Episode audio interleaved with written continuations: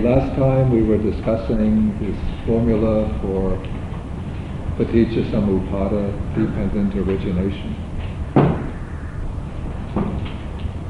And we saw that we take this formula of dependent origination in reverse order.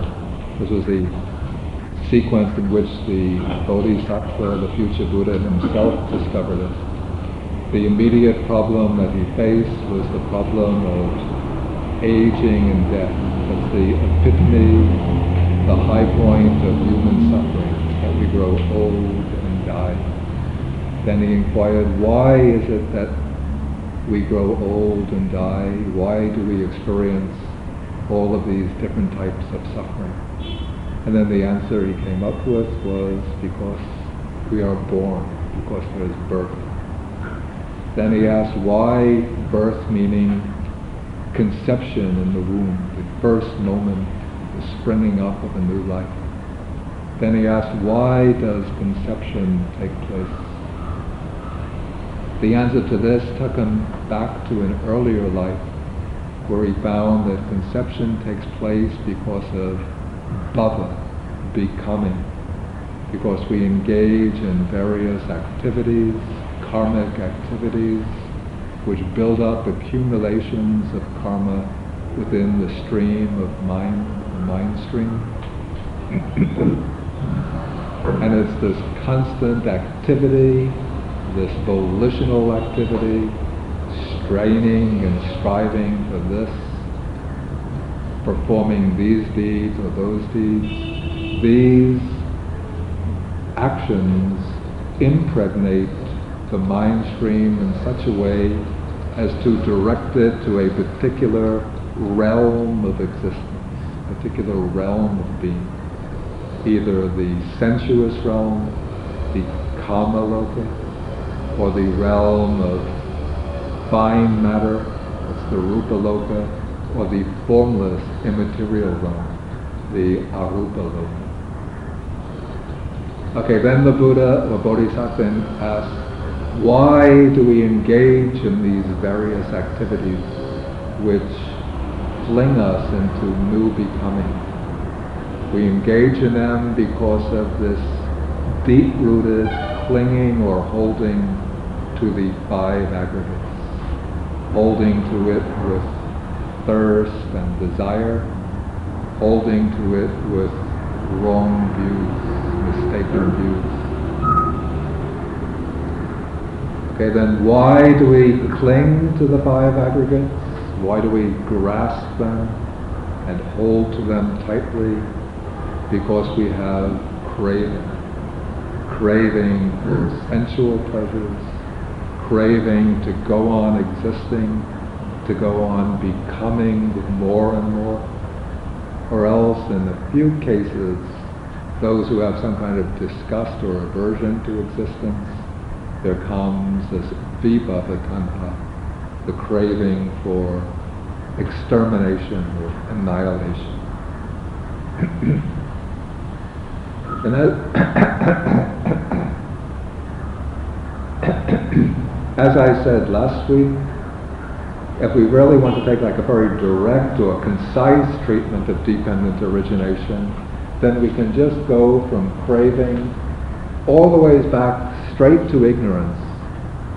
And the reason why we have this craving to go on enjoying, to go on ex- existing, is because we don't understand things as they as they really are, and that not understanding, that blindness, that lack of insight, that is ignorance. So in this way, ignorance, we could say, is a direct condition, the nutriment or supporting condition for craving. But in the actual formula that has come down to us in the text, the Buddha takes a somewhat different approach in order to show how craving arises in regard to our actual sense experience.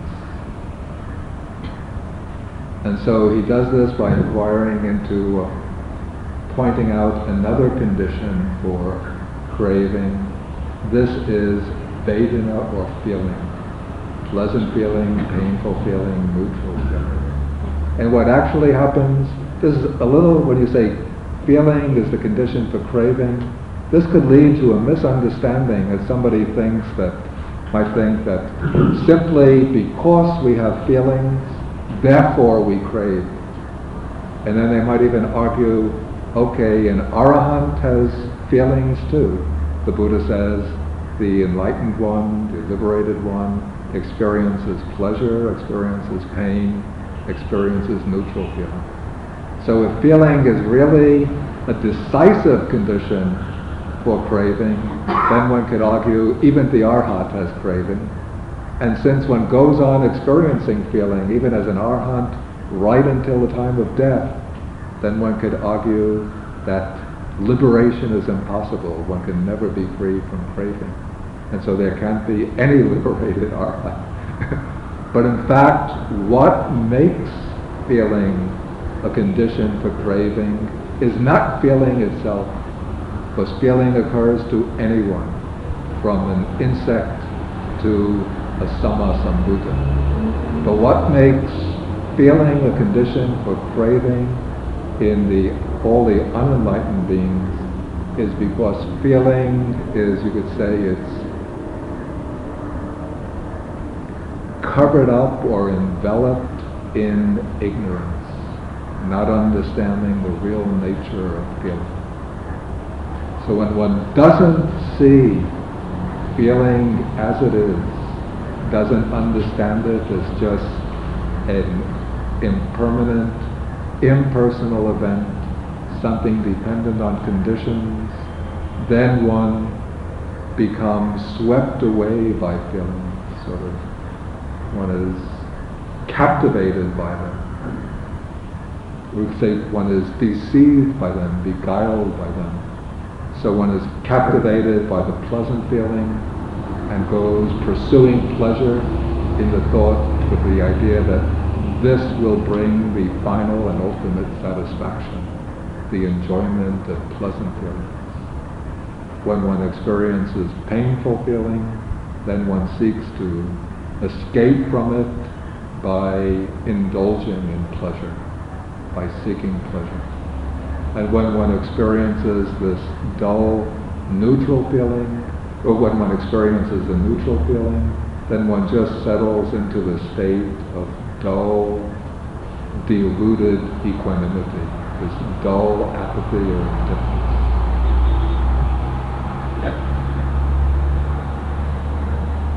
Okay, so in that way, feeling is the underlying condition for feeling, we could say, enveloped by ignorance or feeling permeated by ignorance is the supporting condition for craving. Then the Buddha asks, why does feeling arise? Feeling arises because there is contact contact of the sentient organism with the six types of sense objects. Why is there contact? There's contact because there is there are these six sense bases. Why do we have the six sense bases? Because there is nama rupa, which here I translate name and form. Okay, I'll just go all the way back. Okay, why is there name and form? Because there is consciousness. Okay, now what is meant here by name and form? First, form, this is the physical organism, the body say, which is made up of the four great elements and the various types of secondary matter. And what is called nama, here I translate it literally as name, but it doesn't really mean a person's name, like, quote, Bhikkhu Bodhi or Dr. Uh, Magomada. But the Buddha just took over this expression. It really goes back to the period of the Upanishads, maybe the Brahmanas, ancient Indian scriptures. It just seemed to be a philosophical term in current usage. And he took over Nama Rupa and he gave a special meaning to Nama, not as name in the sense of a designation, but it's really those mental functions which operate to, which have the purpose of bringing about the conception of a world, the experiencing of a world. Those mental functions which sort of order, arrange, organize the world into a, let's say, in, into an intelligible whole, which are responsible for the organization of the world into an intelligible whole. And he singled out five factors, five mental factors as nama. That is contact, which is really the condition for all the other higher mental functions, all the other mental functions. Contact, feeling, perception, volition, cetana, and attention, manasikara.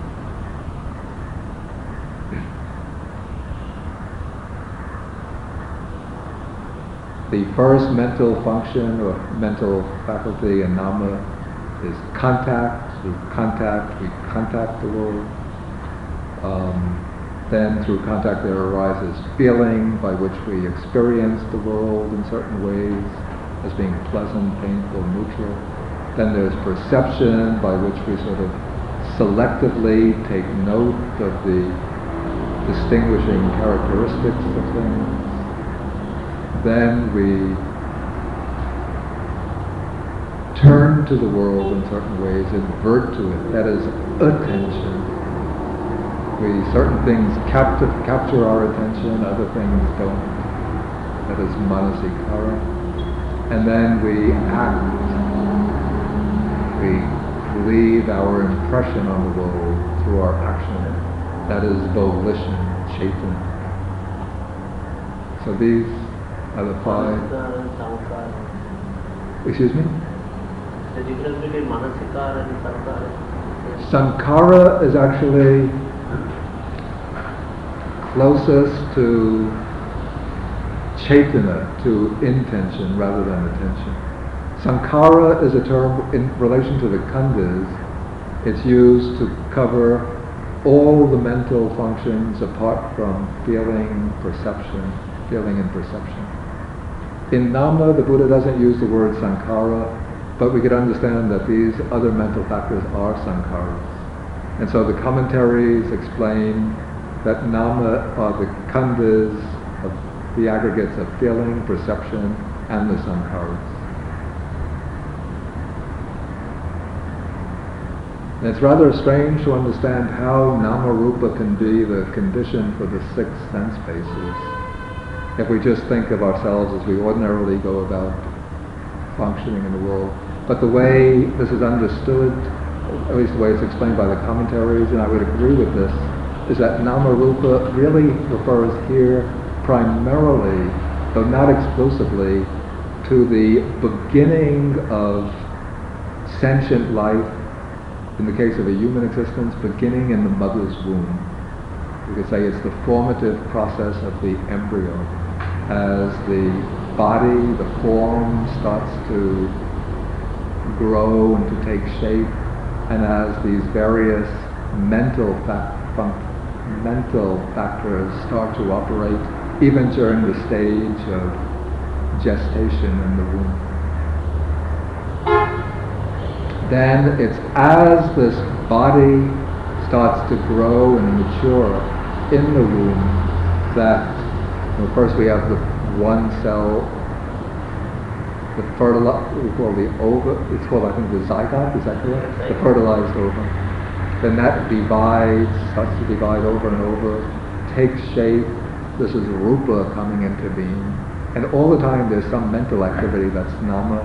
Then as the uh, embryo goes on dividing at a particular point within its development, there come five branches come out? Is that is that happen? those are the four limbs and the head become manifest. Then those limbs develop into, then I guess the different organs of sense take shape. Eye, as the embryo develops, eye, ear, nose, tongue. And then of course the body is always sensitive. And then all of these are conditioned also for the five, that's the way the five physical sense bases emerge. And then also, as the organism develops, then mental activity begins to emerge. That is the manayatana, the sixth base.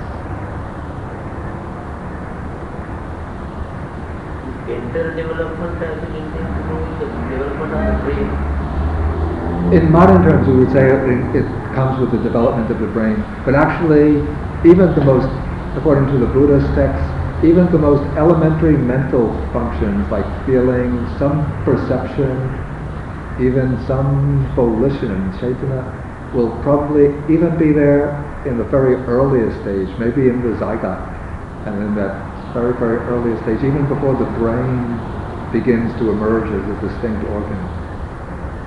Of course, as the brain takes shape, then the mental uh, processes will tend to occur based upon the brain rather than any other part of the body.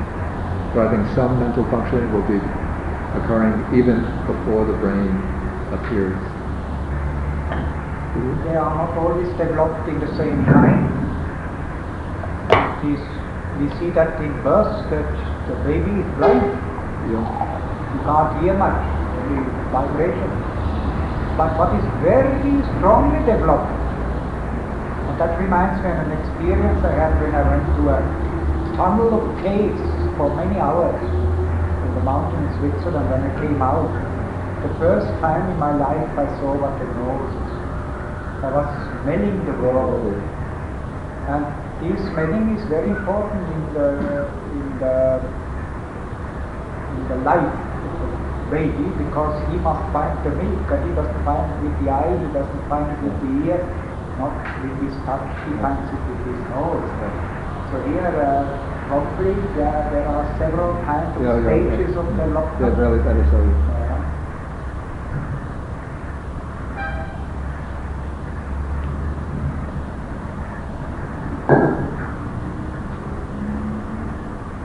Okay, so this is Nama Rupa now, which is conditioning the six sense bases. And now for all of this to occur, for even the process of gestation to begin, there has to be some input of consciousness, vijnana. That is really the, like the electric current of existence is consciousness. If you don't have consciousness, it's like having the tape player when there's an electric blackout. You have the machine, but no power, no music, no tape recording goes on.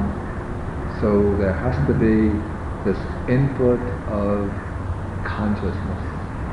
In fact, it's consciousness, and all the other mental faction, factors perception, feeling, contact, all of them presuppose consciousness. Without consciousness, no mental activity.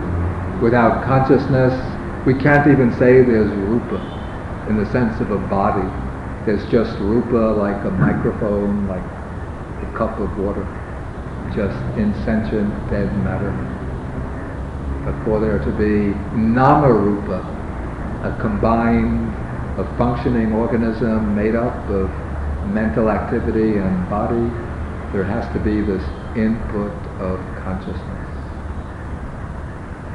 And throughout life, we can see this constant interplay or mutual dependency of consciousness and nama rupa. That's why the Buddhist texts compare consciousness and nama rupa to two stacks of hay which are supporting each other.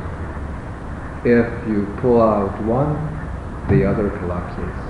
If you pull out the other, the first collapses. the two cannot stand upright without both being present. So let us see in life we have, in fact, the Buddha says it's not just a simple relationship of consciousness conditioning nama rupa, but in some suttas he says nama rupa conditions consciousness. So we have how is consciousness a condition for nama rupa? The way I just explained. It is when consciousness comes in at the moment of conception that the actual conception takes place. It's when consciousness arises that the egg and the, the sperm and the egg which have united initiate a new life. They turn into, they combine and turn into these zygote.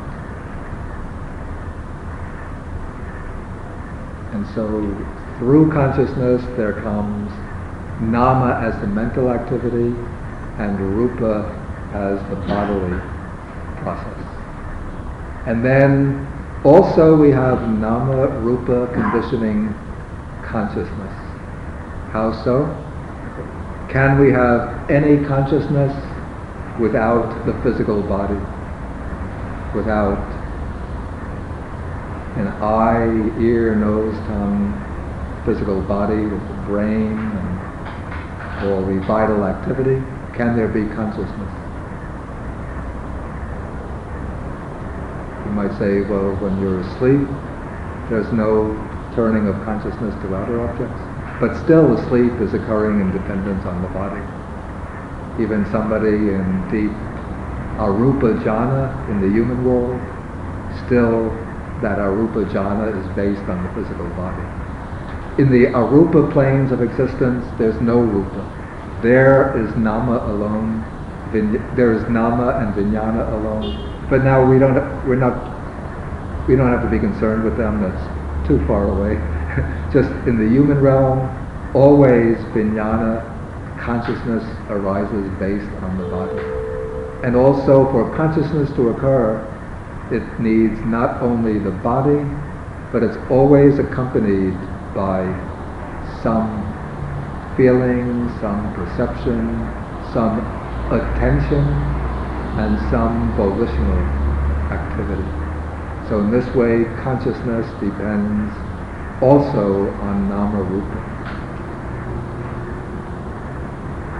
So if we wanted, then we could just cut the chain of dependent origination at this re- mutual conditioning relationship of consciousness and name and form. Just say name and form is conditioned by consciousness, consciousness is conditioned by name and form. And that's it. One doesn't have to go any further. And there are some suttas which treat it in that way, which treat dependent origination in that way. But that is very difficult. Yeah, yeah, ah. yeah. yeah. Okay, but now the Buddha, in the usual formulation, he has two other factors. Because he raises the question, why does consciousness spring up in the womb? Why does this life process originate? In a way, this is almost the same condition, the same question as he asked earlier in relation to why does birth occur? But here approaches from a different angle. Okay, why does consciousness arise? And here he says it arises conditioned by something called sankhara. The word sankhara, it comes from the root or stem karoti, which means to act, to do, to make, and the prefix san means together. So sankhara is, it has two aspects. It is the act of putting together, of making, of constructing, and it is also that which is made, that which is put together. that which is constructed. In the formula of dependent origination is understood in the first sense, the activity which puts together, which constructs a living organism. That activity is the activity which we call karma. karma. In other words, this is our wholesome and unwholesome volitional activities. And it is these volitional activities of the preceding life which function as the driving force, the inner dyna- dynamism which propels the stream of consciousness into a new existence and which is responsible for the implanting of consciousness, the seed of consciousness, into a new realm of existence, into a new form of becoming.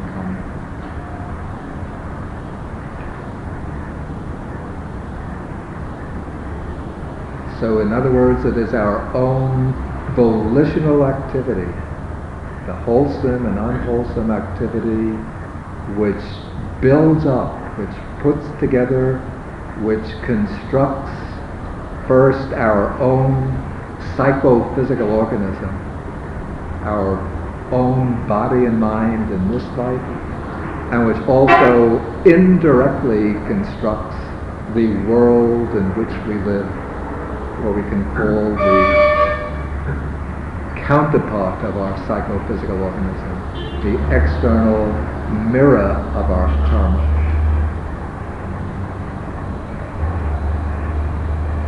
The reason why, not only why we acquired this particular body and mind with its different capabilities, dispositions, inclinations, not only this, but also why we are, you could say, embedded in a particular world is because of our previous karmic activity. And the important thing about our world is that the situations we find ourselves in, from conception through right up to the present, in a sense, mirror, reflect our previous karma. Not exclusively in a mechanical way, since present action also affects how the karma matures, but the force which puts us into a particular world and which sort of drives us through the drives us along the roadway of life, turning this way, left here or right there, is past karma. At least it's the gasoline, but maybe our present decisions are like the steering of the wheel.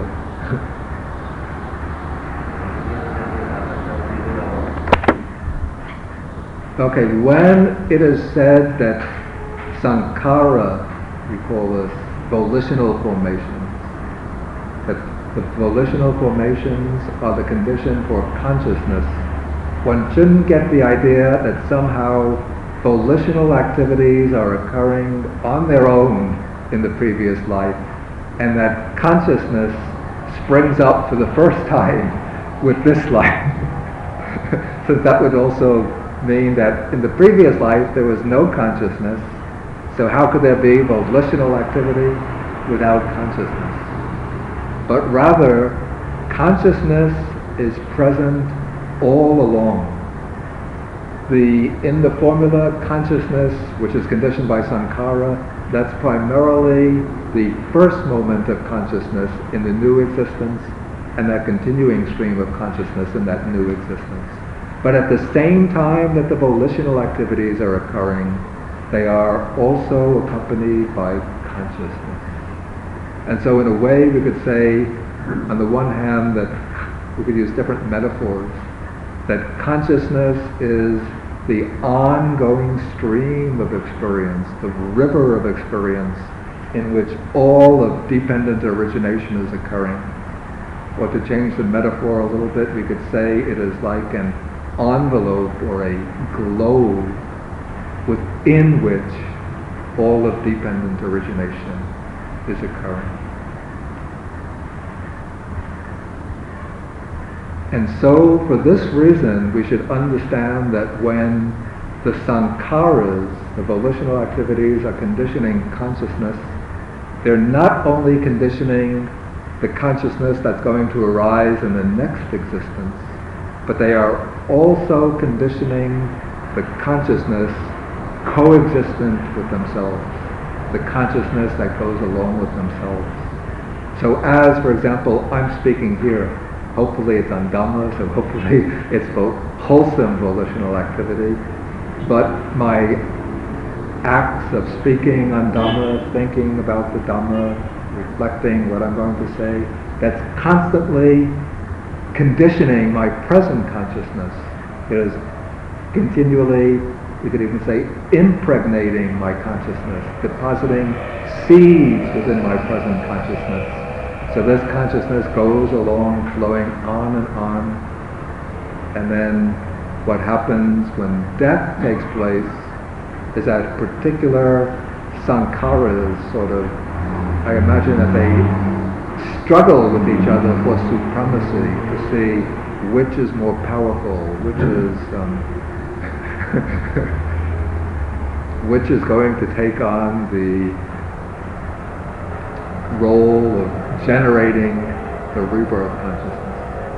Maybe it's a little bit, well, we could use an analogy actually, which may be actually not so much an analogy, but simply a counterpart of what takes place on the physical plane compared to what, compare the counterpart on the physical plane of what is taking place on the psychic or mental plane. Now when the process of impregnation takes place, or when the male is to impregnate the female, then I think millions of sperms are released and seek to reach the egg, the ovum. And there is a constant struggle. I think many of those, maybe millions of those millions, even get destroyed immediately within the um, within the vagina, coming up to the to the womb. Then, when they reach the womb, there's only a few which make it up there, and then they're in a struggle to see which one is sort of more powerful, which one can penetrate the ovum. And then when one does this, it becomes the one which generates birth, and the other sperms are finished. They do nothing. They die away. In a way, it's different with, with the psychic realm. It, it's similar in that all of these, when the person is dying, all of these karmas that they've done, in this life, even some from earlier existences, come up at some very deep level. Not that they're all consciously entertained, but they're all struggling, fighting with each other, competing to see which one is going to take on the role of generating rebirth. Then when one of them gets supremacy, depending upon its potency, depending upon a whole complex of factors, that one alone generates the rebirth consciousness. And when that does so, the others don't take on that role and can't take on that role. But unlike the sperms, which just fade away, these other karmas still have their power, still have their ability to produce results, but not to produce the form of rebirth. They only produce results in the course of life. Results like good fortune, um, meeting with success in one's activities, um, acquiring wealth at a certain time, or else unfortunate results, meeting with failure, ill health, poverty, and so on.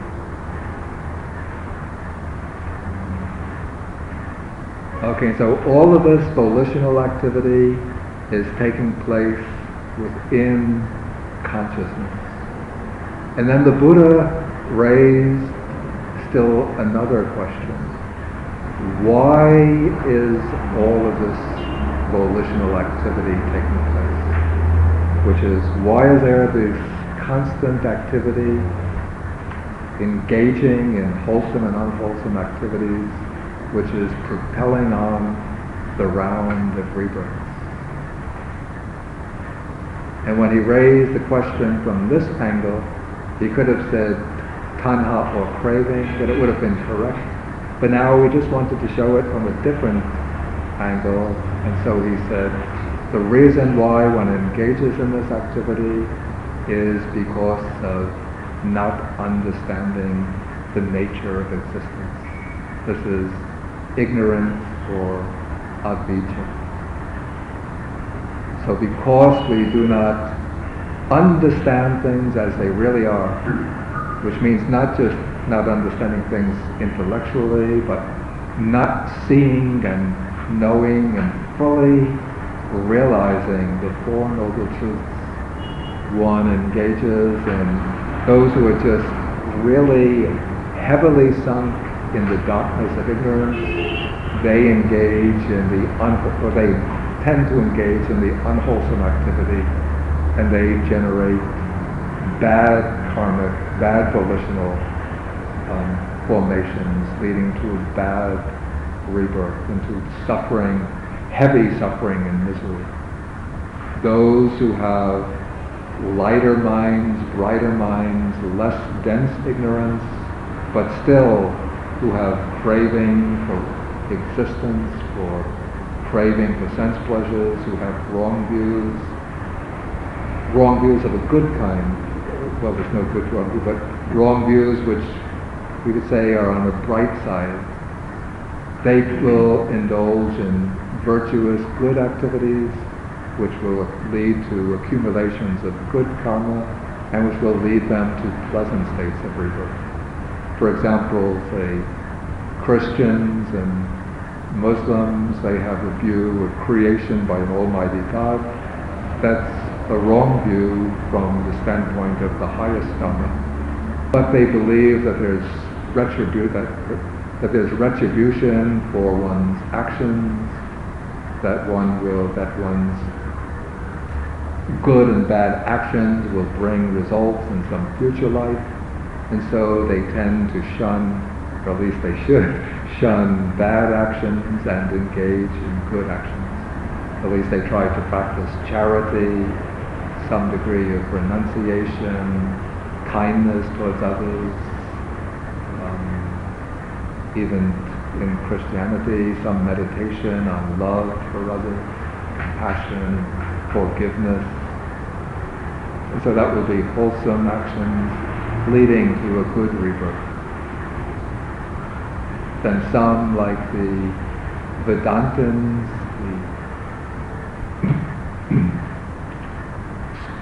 one of the schools of Hinduism with the highest philosophy. They believe in a kind of impersonal, universal Atman or self, which can be reached through deep meditation. And so they undertake very austere meditative practices, and they gain states which seem to correspond closely to the jhanas and even the arupa attainment. And so because of that, they will be or can be reborn in the Brahma worlds and in the Arupa realms. But because they don't see and understand the Four Noble Truths, they don't have the knowledge which will break through the darkness of ignorance. And so they still go on in the round of rebirth, but in pleasant realms of existence until that karma wears off and then they come back to the human realm and then maybe can be reborn in lower realms.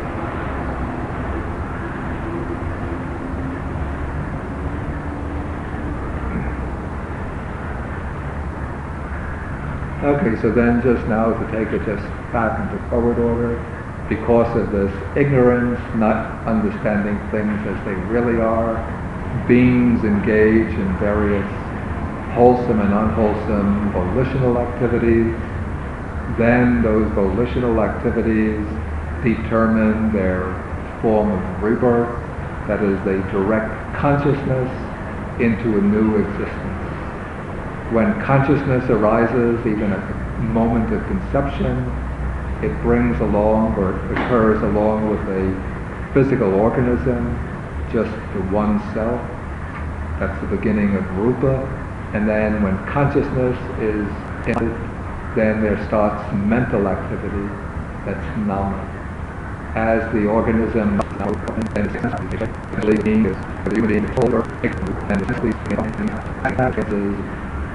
pleasant, painful, neutral feelings. In response to those feelings, the person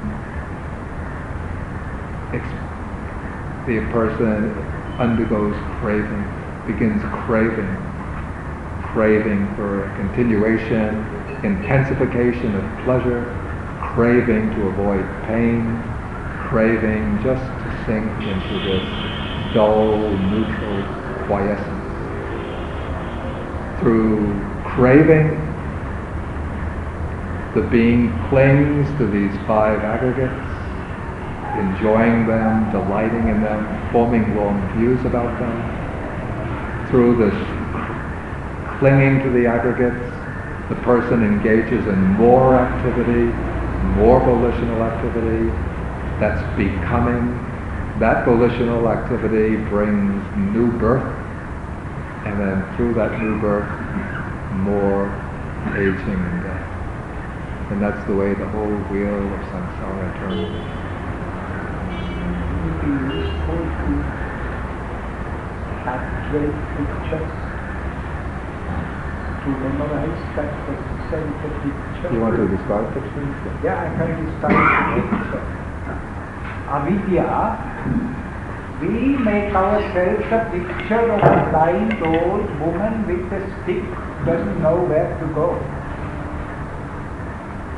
Some car which should be understood after Venerable Bodhi explained in connection with the Paticca It should be understood as karmic formation. Yeah, yeah, yeah.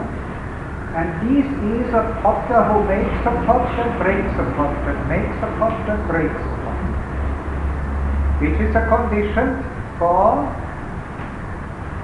the monk. Yeah. The monk.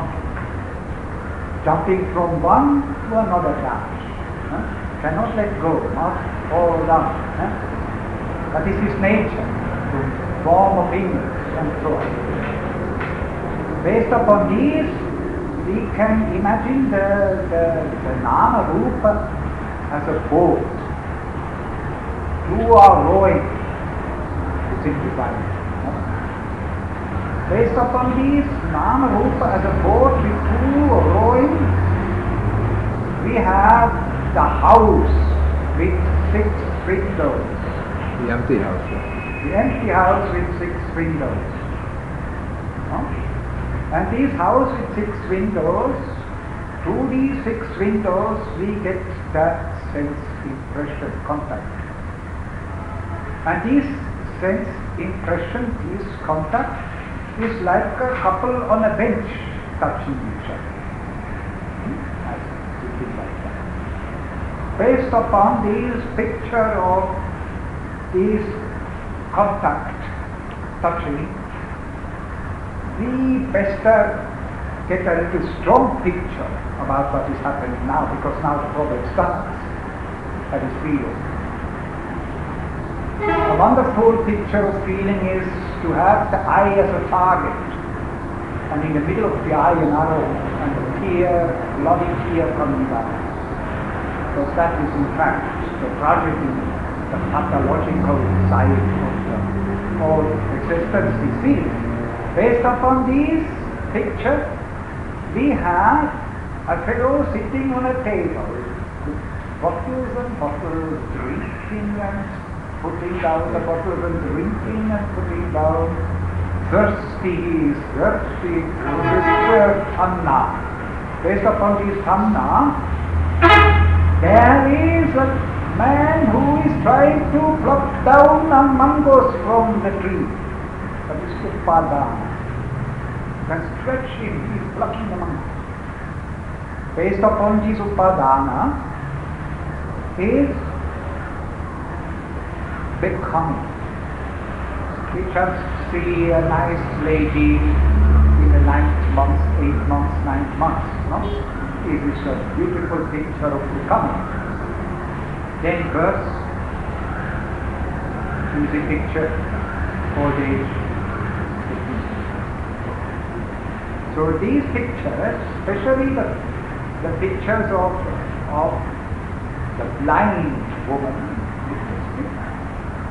Vidya probably is female in part. That is so, yeah. Yeah. So, not because it and the potter, especially, makes a pot and breaks a pot. And then the monk. These are coming from behind, steadily are in the neck. They are coming from behind. And as you see, the karmic formation takes a central point to it.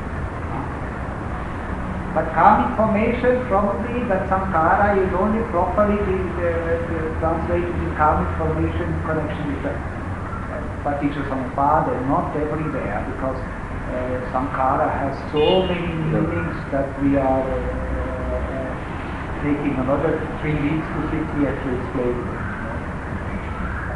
Okay. Draw the picture at all. Do it yourself. Draw it. Then you put past, present, no? And the other things.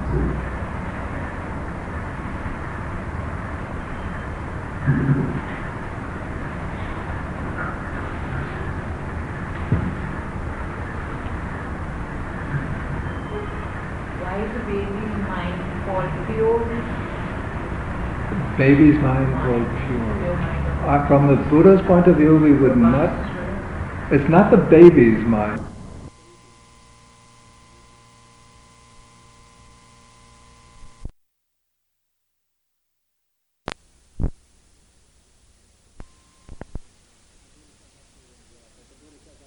Yeah, but the Buddha says actually in one sutta, it's in the six, Majjhima Nikaya number 64, that say with the baby doesn't have an idea of sense pleasures. What is sense pleasures? The baby has no idea, but still the Buddha says the craving, the tendency towards. That is so, yeah, yeah, yeah. Yeah, yeah, yeah. And without lust, they can't find the milk, no? Yeah. Eyes of milk that is craving. No, well, not only that, is the whole range which is that is based upon the senses. Yeah, so the, all of those defilements are still in the baby, yeah.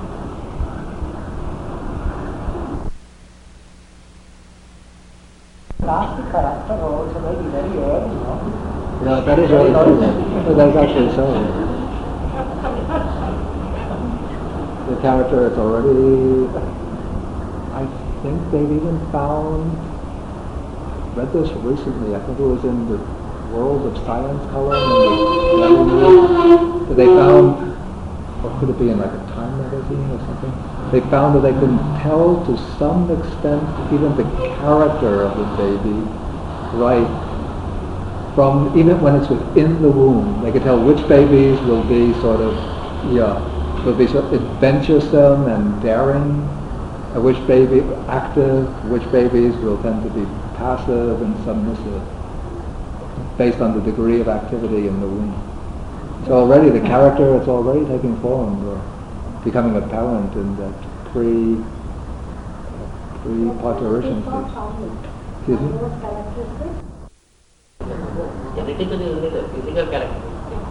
Yeah, I would say perhaps, I mean, to the extent that the characteristics are genetically conditioned, what I would say is that the reason why the, this person has acquired such a genetic apparatus is because it's needed to act as the physical basis, physical vehicle for those mental characteristics to become manifest.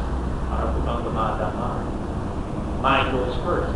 Yeah, yeah. Yes, but the process is anyamanya, no in the mutual condition also.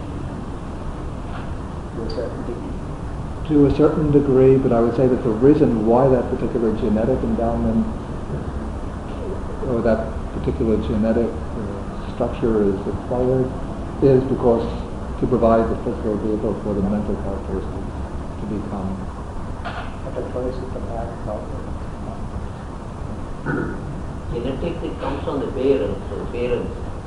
Genetic characteristics come from the parents. Yeah, they come from the parents. Yes, if the karmic Yeah, factor yeah. has to have those genetic factors, then the new organism will get frequencies Yeah, that's why the new, uh, new the being to be reborn will be reborn of those particular parents who provide the genetic material. The frequency of the karma probably will cho- make the choice of the parents. Frequency? or the- When we see the, the karma, there is the sakti of the kamatanha, bhavatanha, vibhavatanha, which is common to all, but he finds his own, that karma, which is a special frequency, an individual frequency. Mm. And that particular frequency probably is responsible for the choosing of Yeah. the I see, I see frequency in the sense of like Yeah. radio. radio frequency.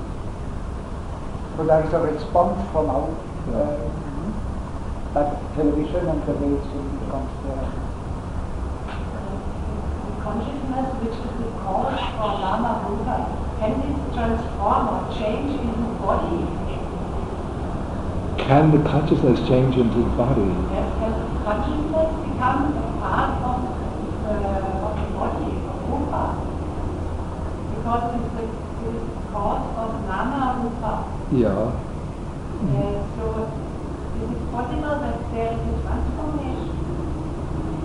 No, I don't think the vijnana can transform into that the consciousness can transform into the body. Because um, there is a saying when you are always uh, always friendly and kind, you become very beautiful. Oh, I see, I see, I see. Oh, okay, okay. Oh, I'm sorry. Okay, now I understand it. That, that doesn't mean that consciousness changes into the body. It means that consciousness sort of affects the body. Yeah, so that the body will in a way be expressive of the mental state. Definitely so. No, that's definitely so. No, you could. Say, I mean, it's so like somebody who's always. the only thing which is the, which is the, as, uh, as a cause for Nama Rupa is consciousness. Yeah. Yeah. Definitely it's, it's so. But, but it's not, wait, that's not true. It's not true that vijnana is the only cause or only condition for nama rupa. Many conditions. For example, the physical body is conditioned by, and also the mind, by food, by ahara, by nutriment. So in order for the body to grow, to um, mature, and to survive, it needs the, um, the nutriment, the food. The environment is very important.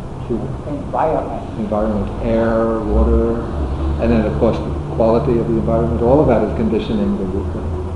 But also the vijnana, the, quali- the quality of the consciousness, that conditions it too. So that, um, say somebody with a heavy, with a mind that is always worried, always anxious, they'll have, it, it transmits those qualities to the face, so you could see lines, worried expression, um, wrinkles, and so on. Somebody who's happy, bright, happy and cheerful, they'll have bright, shiny features, smiling features. Somebody who's angry and aggressive, you just look at the person's face, you never met him before, never spoke, but when you see, you know. And that way there's a, yeah. But the consciousness doesn't turn into rupa, it just it imparts its own qualities to the rupa.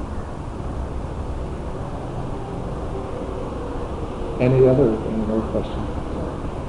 Can I take a point from, from the previous discussion? Uh, yeah, That is the discussion about the Bhavatanha. Vibhavatanha, yeah. And you can get a clear example. And uh, I, I, I have a idea, say, whether Attakila Matana Yoga can be an example of Vibhavatanha. Because their action is to annihilate the body form, Yeah. to get out of this uh, I say there's a tendency for Attakila Mata Yoga to go together with the Vibhavatanha.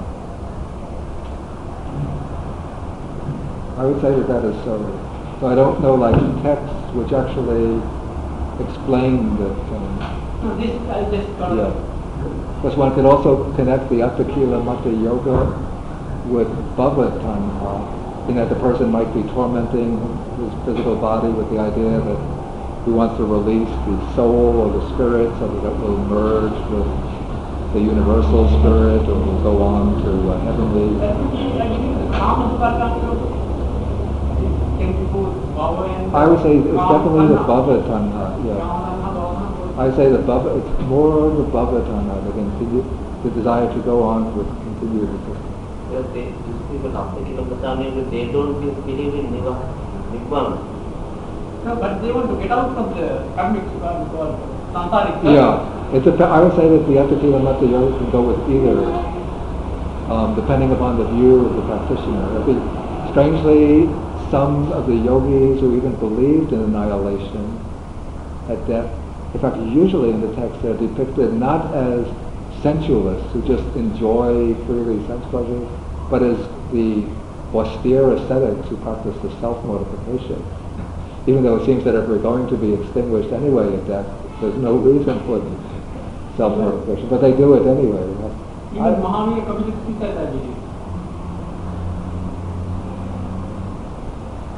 This, I'm not sure, but this is regarded as the highest practice for the Jains, is to go on a complete, interminable fast until one starves to death.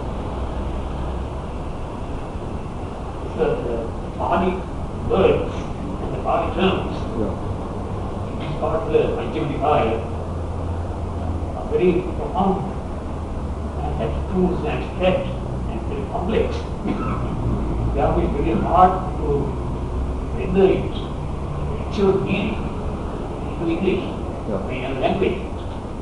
Therefore, sir, may not uh, think that we take the Abhidharma, corresponding Abhidharma terms, the analytical terms, from the Sutta study, Yeah.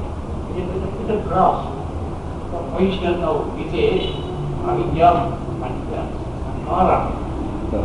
Now, Abhidharma says very clearly that there are four, four fundamentals.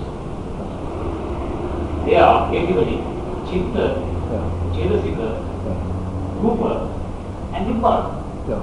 Now, if you take uh, Sankhara, the craft, the exact meaning of the word Sankhara, Yeah. if think now Chitta, Abhidhamma means consciousness actually, Yeah. and these two Chetasikas, the Chetasikas can actually approximate Sankhara. Actually, the Chaitasikas include more than the Sankharas. The Chaitasikas include feeling, perception, and well, according to the Abhidhamma system, there are 52 Chaitasikas, 52 mental factors. Then of those 52, one is Vedana, feeling, one is perception, sanya, and then the other, the other 50 Chaitasikas are put in the Sankhara khanda. But here I'm using sankhara in the formula for dependent origination.